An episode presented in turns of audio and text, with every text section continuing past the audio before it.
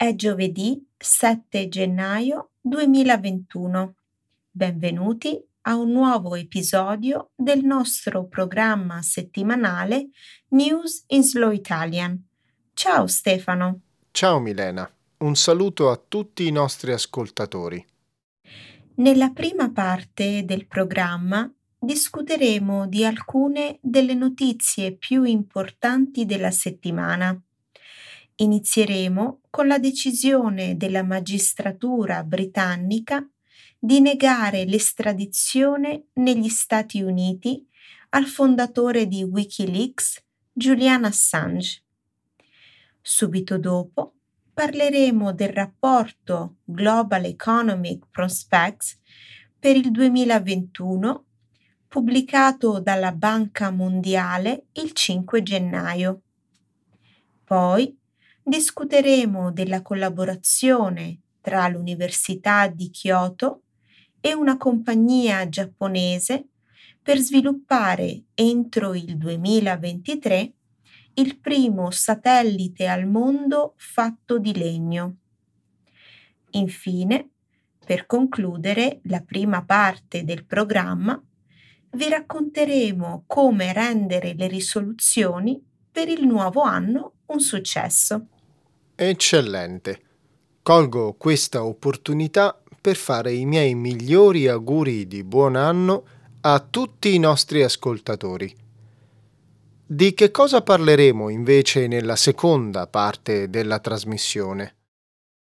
Nel segmento Trending in Italy discuteremo della decisione del noto giornalista italiano Corrado Augias di restituire la Legion d'onore in segno di protesta per la decisione di Emmanuel Macron di concedere al presidente egiziano al-Sisi la stessa onorificenza.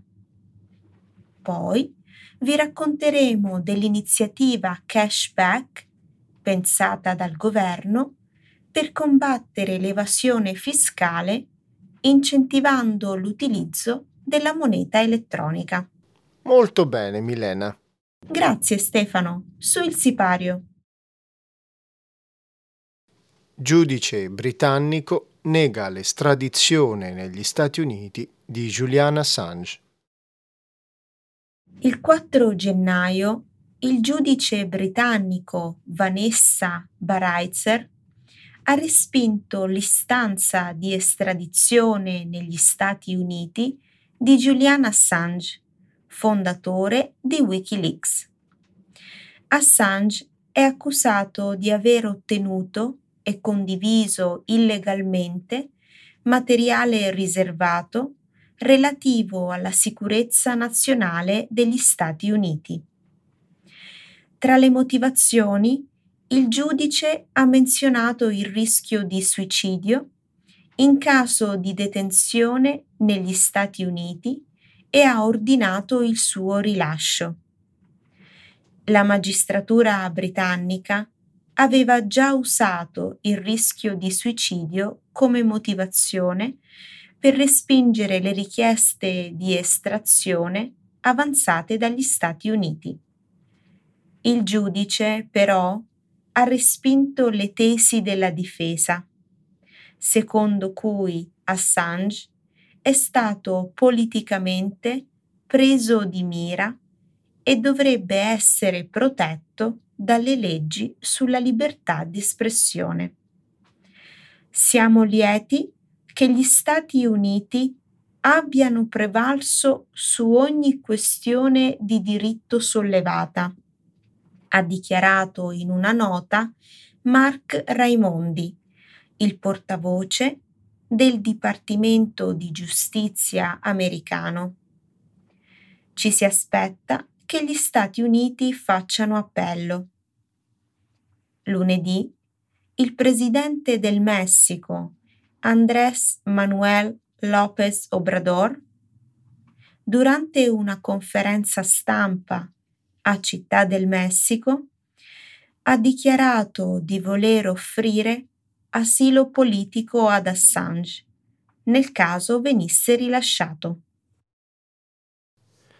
Quella di Julian Assange è sicuramente una lunga battaglia legale, cui bisogna aggiungere i sette anni che ha trascorso come rifugiato all'interno dell'ambasciata dell'Ecuador a Londra, per evitare un ordine di evacuazione dalla Svezia. Esattamente. Questo l'ha reso un fuggitivo per la giustizia britannica. Nel 2019, quando ha dovuto lasciare l'ambasciata, è finito in prigione. Curiosamente sono state rigettate tutte le richieste di estradizione e anche questa volta il giudice ha usato il rischio di suicidio per respingere la richiesta degli Stati Uniti. Beh, Stefano, considera che Assange, se condannato, dovrebbe scontare 175 anni di reclusione in una prigione di massima sicurezza, 23 ore al giorno di totale isolamento per il resto della vita. Questa è indubbiamente una prospettiva abbastanza deprimente da far suicidare chiunque. Milena, ti ha sorpreso l'offerta di asilo politico avanzata dal Messico? Sinceramente no. Di recente è passata una legge in Messico che limita severamente ciò che l'FBI americano e gli agenti della DEA possono fare nel paese. E ora mostra addirittura di voler accogliere nemici degli Stati Uniti e offrire loro la grazia. Hai ragione. Questo sicuramente renderà ancora più tesi i rapporti tra Messico e Stati Uniti. La Banca Mondiale dichiara che le prospettive economiche per il prossimo decennio sono molto incerte. Il 5 gennaio la Banca Mondiale ha pubblicato il suo rapporto Global Economic Prospects. Nella relazione si sostiene che l'economia globale crescerà del 4% nel 2021 se non ci saranno ritardi nelle vaccinazioni. Per raggiungere questi livelli di crescita, i responsabili politici mondiali devono agire con decisione per contenere la pandemia e attuare riforme favorevoli agli investimenti. Il vicepresidente della Banca Mondiale, Ayan Cosè, ha dichiarato La pandemia ha notevolmente esacerbato i rischi di debito nei mercati emergenti e nelle economie in via di sviluppo. Ha anche detto che la comunità globale deve assicurarsi che il recente accumulo di debiti non si traduca in prolungate crisi debitorie. La Banca Mondiale, però, vede nella situazione un'opportunità unica per perseguire percorsi di sviluppo più verdi, più intelligenti e più equi. Le economie in via di sviluppo dovrebbero passare da forme di sostegno al reddito a politiche favorevoli alla crescita per migliorare i servizi sanitari e scolastici, le infrastrutture digitali, la resilienza ai cambiamenti climatici, oltre a mitigare i danni economici causati dalla pandemia. Il rapporto non sembra molto ottimista, non credi? Offre però anche qualche speranza. Sì, Stefano, è vero, lo fa però in tono cauto e persuasivo. Aggiungerei anche sobrio. Il futuro della crescita economica è tutt'altro che certo. Secondo il rapporto, il mondo può raggiungere il 5% di crescita economica. Oppure no. Stefano, non voglio essere pessimista sulle nostre prospettive. Sarei felice se accadesse. Se però si guarda la storia, l'economia globale sta andando incontro a un decennio di delusioni per quanto riguarda la crescita economica. Beh, a meno che non vengano attuate riforme globali, ovviamente. Me ne rendo conto. Spero però che la pandemia ci abbia insegnato una lezione. Credo fermamente che il mondo si possa svegliare e affronti i problemi economici e ambientali in modo eh, compassionevole e equo. La compassione è solo un aspetto. Un altro è quello di controllare l'avidità e la corruzione. Tutti devono condividere questa responsabilità, anche se siamo ancora nel pieno della pandemia. I vaccini stanno cominciando a diffondersi. India e Cina stanno facendo vaste campagne di vaccinazione. Hai ragione e questo mi dà molta speranza.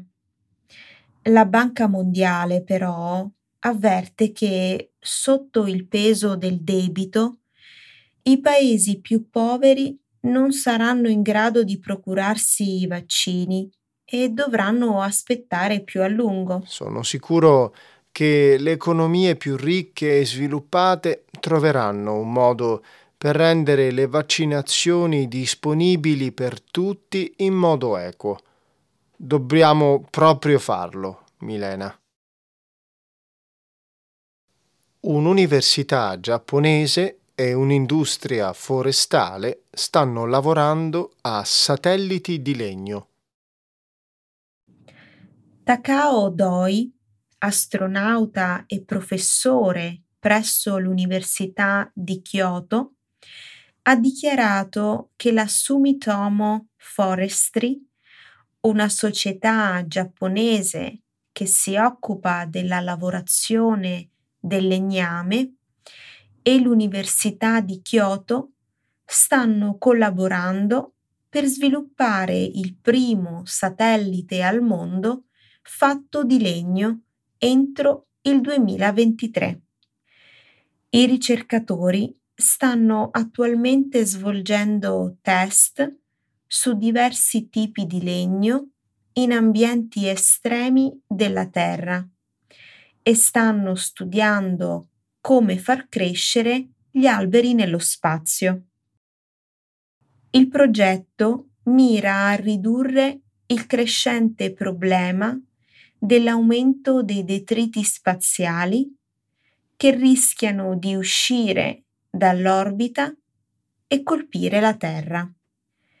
I satelliti di legno dovrebbero bruciare senza rilasciare sostanze nocive nell'atmosfera o creare piogge di detriti. Quando i detriti spaziali escono dalla propria orbita e bruciano nei livelli superiori dell'atmosfera, producono gas di ossido di alluminio e di altri elementi. Qualora fosse possibile, l'utilizzo di satelliti di legno potrebbe aiutare a rendere il problema dei detriti spaziali meno pericoloso.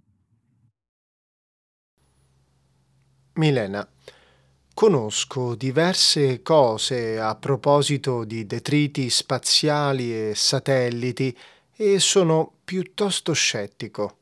Non credi che il legno sia un materiale adatto? Sono preoccupato di un altro aspetto. Non credo che questo progetto possa ridurre in alcun modo la questione dei rifiuti spaziali.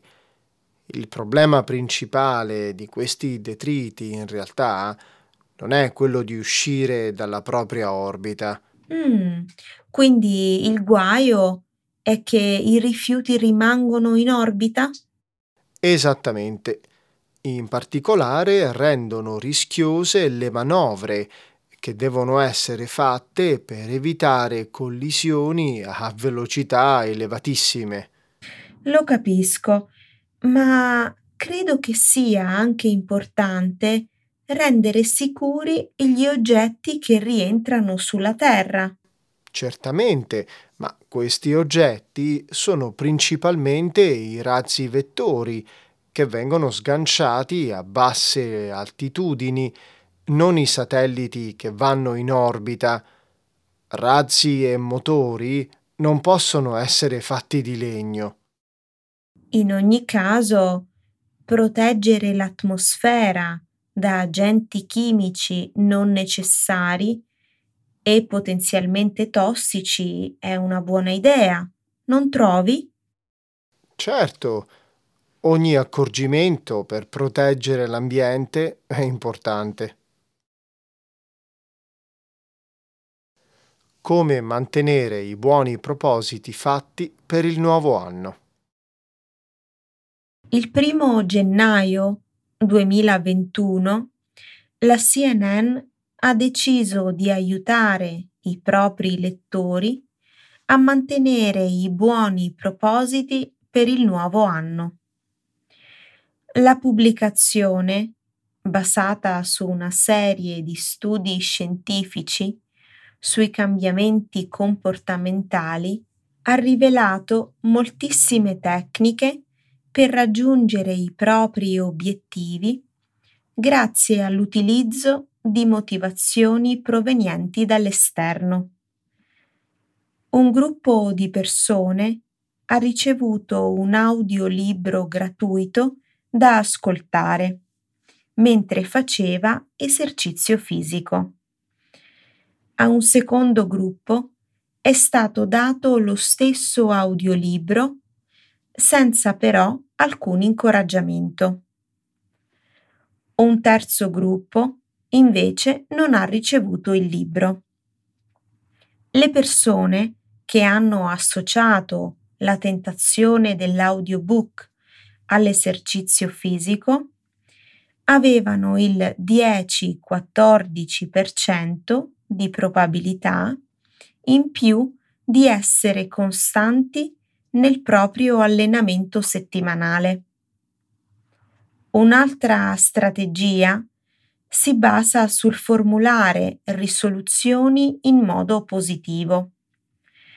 Alcuni ricercatori dell'Università di Stoccolma e dell'Università di Linköping in Svezia hanno scoperto che i partecipanti che hanno adottato nuove abitudini per conseguire i propri obiettivi avevano il 12% di possibilità in più di raggiungere i propri obiettivi di quelli i cui goal erano incentrati sull'evitare qualcosa. Certamente il rinforzo positivo funziona, ma è stato registrato anche un discreto successo nell'evitare di usare gadget durante la cena. Questo però ha comportato qualche stimolazione negativa. Magari una scarica elettrica? Ottima idea, ma avevo in mente qualcosa di più benevolo. Per esempio, donare denaro a un'associazione che si detesta. Questa è un'idea ingegnosamente crudele. Incredibilmente, le persone non disattendono i propri buoni propositi tanto quanto pensiamo.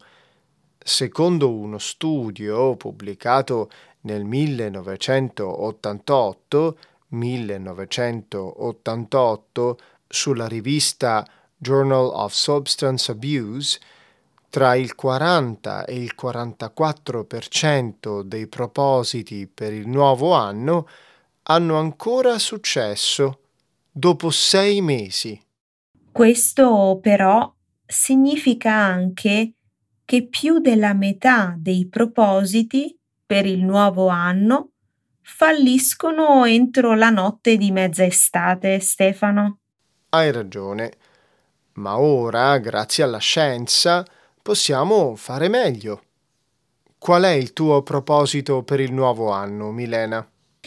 Mi è piaciuta l'idea di combinare i buoni propositi, come suggerito dalla pubblicazione della CNN.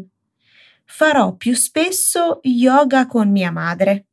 Ora che lo hai annunciato qui, le tue possibilità di successo sono addirittura più alte. Siamo un social network, dopo tutto. Quali sono invece i tuoi propositi per il nuovo anno, Stefano? Sfortunatamente mi è mancato il tempo di farlo e ora le mie possibilità sono praticamente nulle. Temo che dovrò aspettare fino all'anno prossimo, Milena. Corrado Auges restituisce alla Francia la Legion d'Honneur.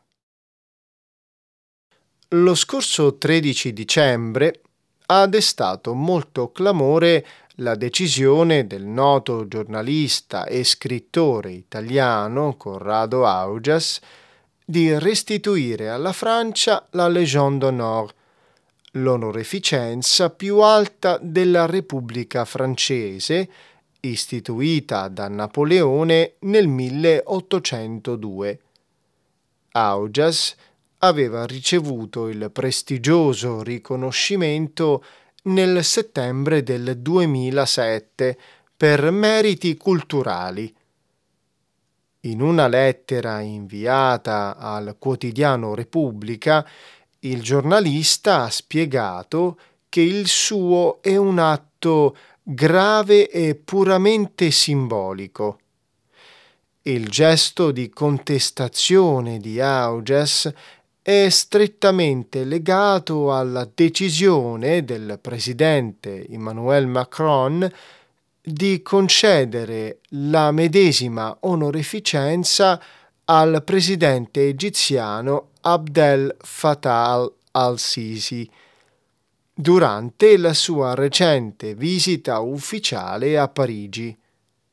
Il capo di Stato egiziano, ha spiegato Augias, si è reso complice di crimini efferati, uno fra tutti quello che ha coinvolto Giulio Regeni, il giovane dottorando italiano dell'Università di Cambridge che nel gennaio del 2016 fu rapito, torturato e ucciso dai servizi segreti egiziani mentre si trovava al Cairo. Sembra che il gesto di Corrado Augias abbia avuto un grande eco mediatico anche in Francia. Tutti i principali organi di informazione come Libération e Le Monde ne hanno parlato diffusamente, plaudendo alla decisione dell'intellettuale italiano. Era inevitabile che questa notizia suscitasse scalpore, Milena.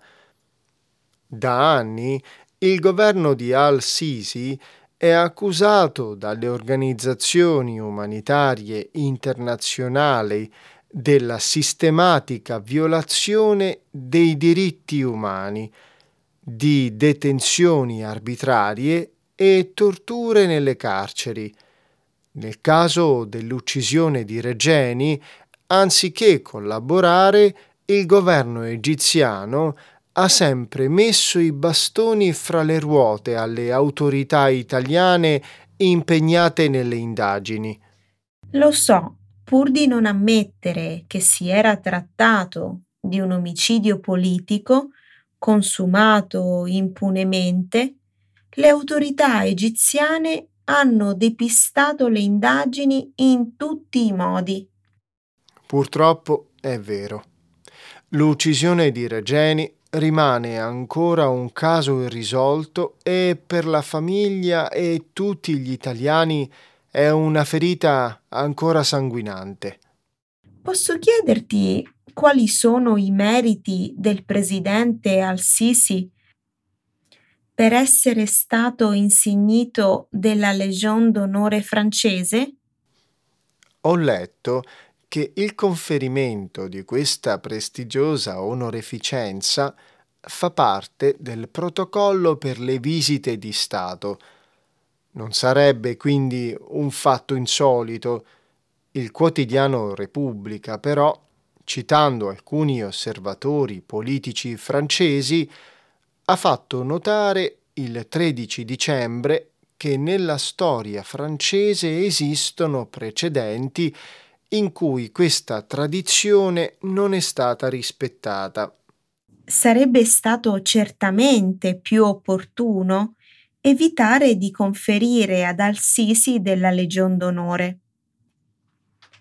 Non solo per l'omicidio di Regeni, ma anche per le costanti violazioni dei diritti umani che avvengono in Egitto.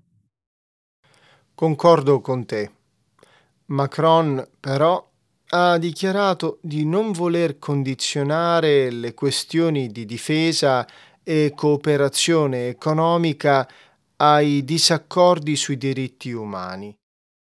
Mm, onestamente trovo terrificante dare un'onorificenza tanto prestigiosa a un uomo che, dopo aver preso il potere con un colpo di Stato, ha preso di mira non solo i sostenitori islamisti del suo predecessore Morsi, ma anche attivisti democratici, studenti e ricercatori. Hai ragione, Milena. Sarebbe stato meglio che la Francia si mostrasse in linea con i valori di democrazia e rispetto dei diritti umani professati dall'Unione Europea.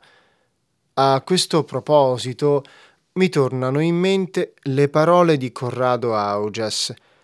Ci sono occasioni, ha detto il giornalista italiano, in cui anche i capi di Stato dovrebbero attenersi a quella che gli americani chiamano the right thing, ossia la cosa giusta.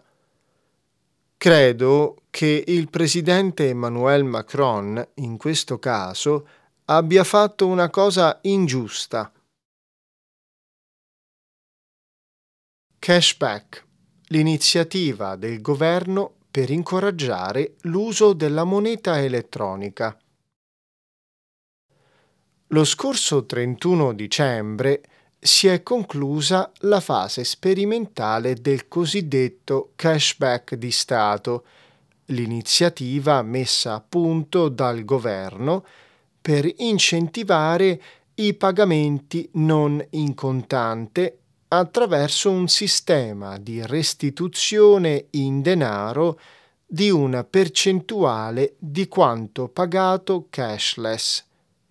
L'iniziativa mira a favorire il graduale abbandono del contante, lo strumento di pagamento preferito dagli italiani per contrastare l'evasione fiscale.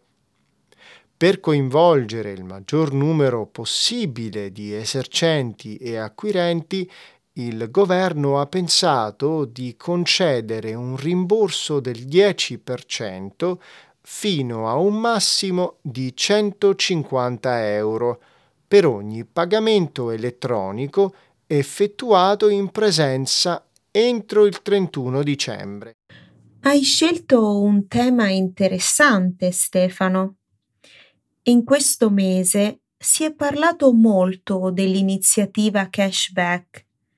Il progetto però non si è concluso a dicembre andrà avanti almeno fino al prossimo giugno con una serie di agevolazioni davvero interessanti. Hai sentito che il governo ha creato anche la cosiddetta lotteria degli scontrini? Una sorta di sistema di concorso a premi basato sugli scontrini emessi per i pagamenti elettronici. La lotteria prevede estrazioni settimanali, mensili ed annuali, con vincite per consumatori e negozianti che vanno da 5.000 euro fino a 5 milioni di euro. Wow, non male davvero! Sono certa che gli italiani aderiranno con entusiasmo all'iniziativa. Mm, secondo me è un progetto insensato. E non sono l'unico a pensarla così, credimi.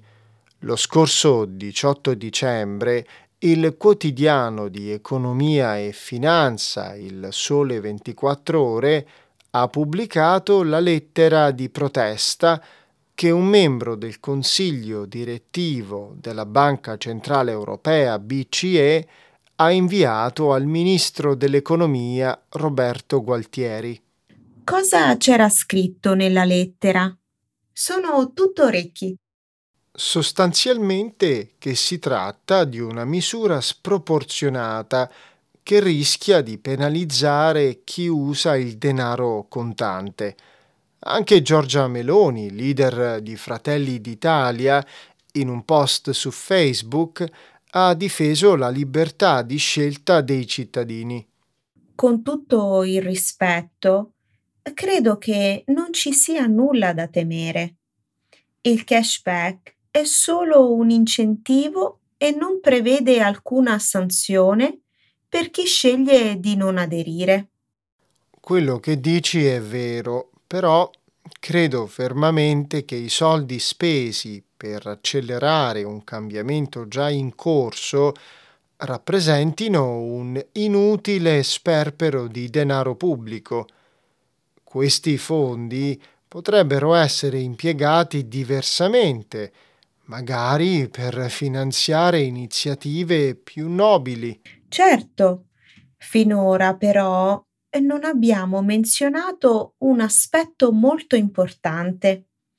Il governo ha messo a punto questa iniziativa soprattutto per combattere l'evasione fiscale, una piaga che nel nostro paese vale il 12% del PIL nazionale, ossia circa 200 miliardi di euro. Il problema dell'evasione fiscale è indubbiamente un problema legato alla circolazione del denaro contante che purtroppo è molto meno tracciabile. La lotta all'evasione fiscale deve essere combattuta con tutti i mezzi a disposizione. Benvengano quindi gli incentivi e lotterie che incoraggiano l'uso della moneta elettronica.